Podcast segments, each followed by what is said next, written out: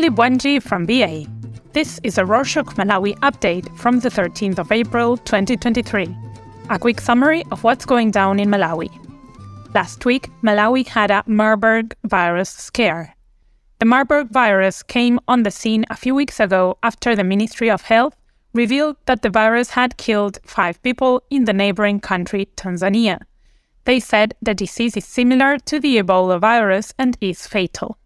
On Friday, the 7th, the ministry released a statement saying they had identified five suspected cases of the Marburg virus at Mzuzu Central Hospital.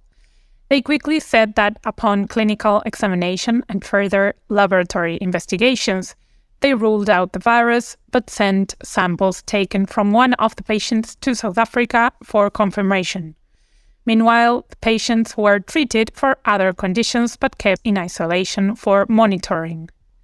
The ministry told the public not to panic since it has put in place measures to prevent, manage, and control the Marburg disease in the country.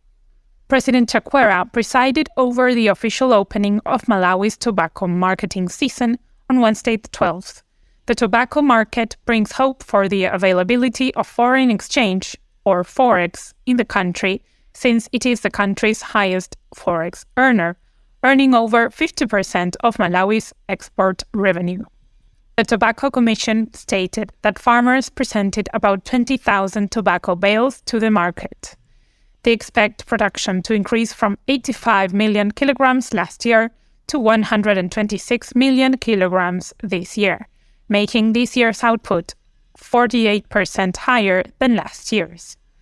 Other auction floors at Chinkhoma in Kasungu, Limbe in Blantyre, and Mzuzu will open on Thursday the 13th, Monday the 17th, and May the 2nd.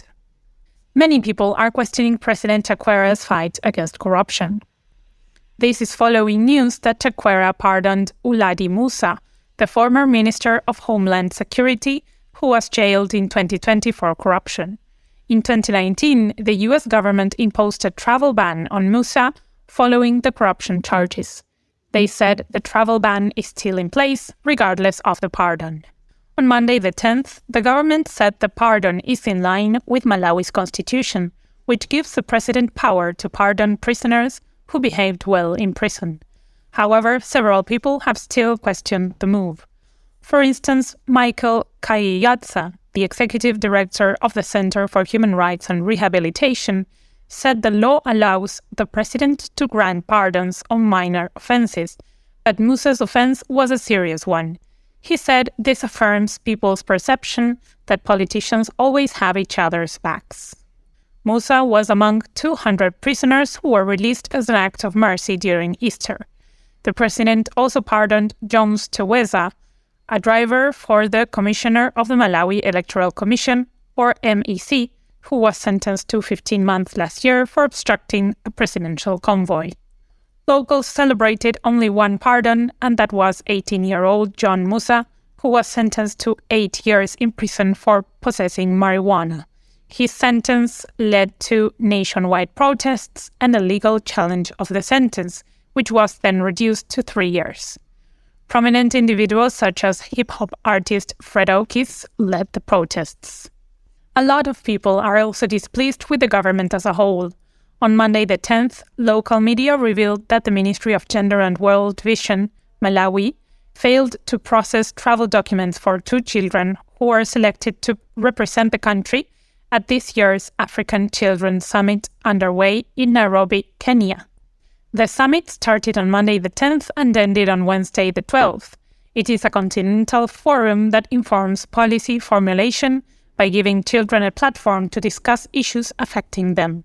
Pauline Kaude, the spokesperson for the Ministry of Gender, said they tasked World Vision Malawi with identifying and processing the documents, but they failed to complete them due to power outages and an intermittent network at the Department of Immigration. But Lizzie Lombe, the communication manager for World Vision Malawi, said they received short notice from the ministry. Some locals on social media described the incident as shameful and pathetic. Another incident sparked similar commentary from some locals. A few weeks ago, we mentioned that the Tanzanian government had deployed skilled individuals to help restore and rehabilitate several areas in Malawi that were affected by tropical cyclone Freddy. Some of these areas were search and rescue missions, as well as the rebuilding of infrastructure.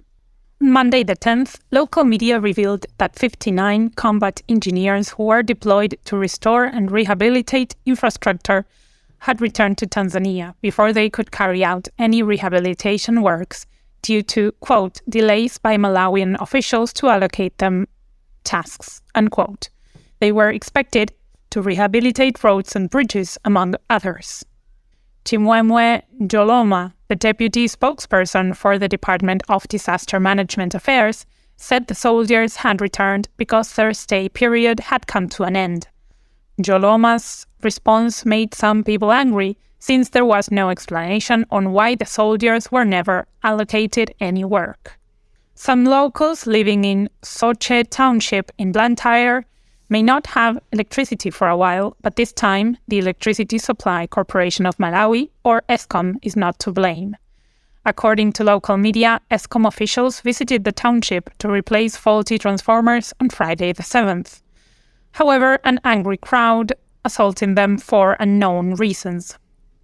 On Wednesday the 11th, local media reported that the residents of Soche Township were complaining that the five day power outage is unbearable.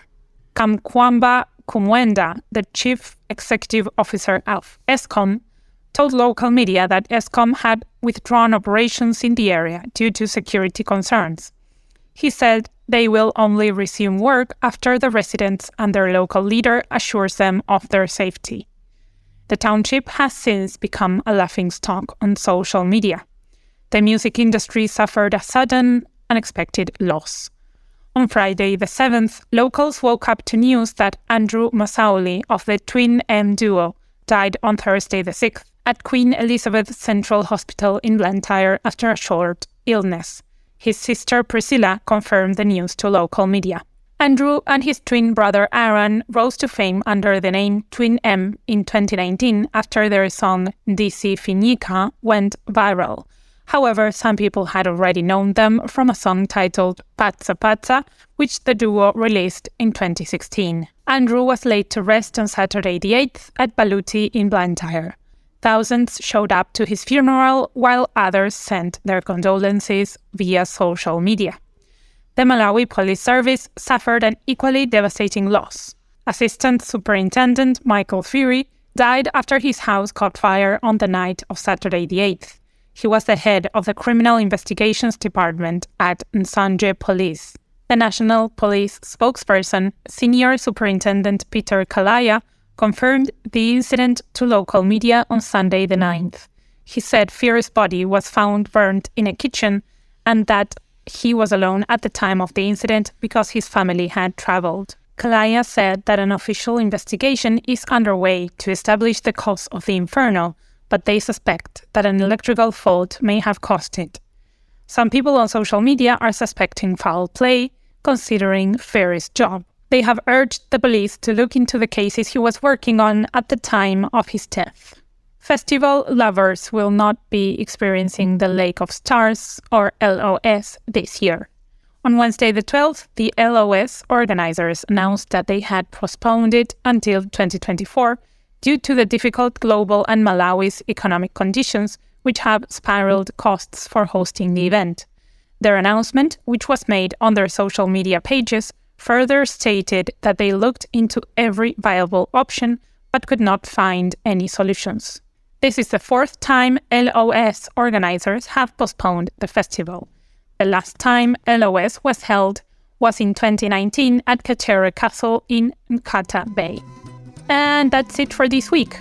What's your favorite food? Let us know at malawi at rorshok.com. Pitani Bueno.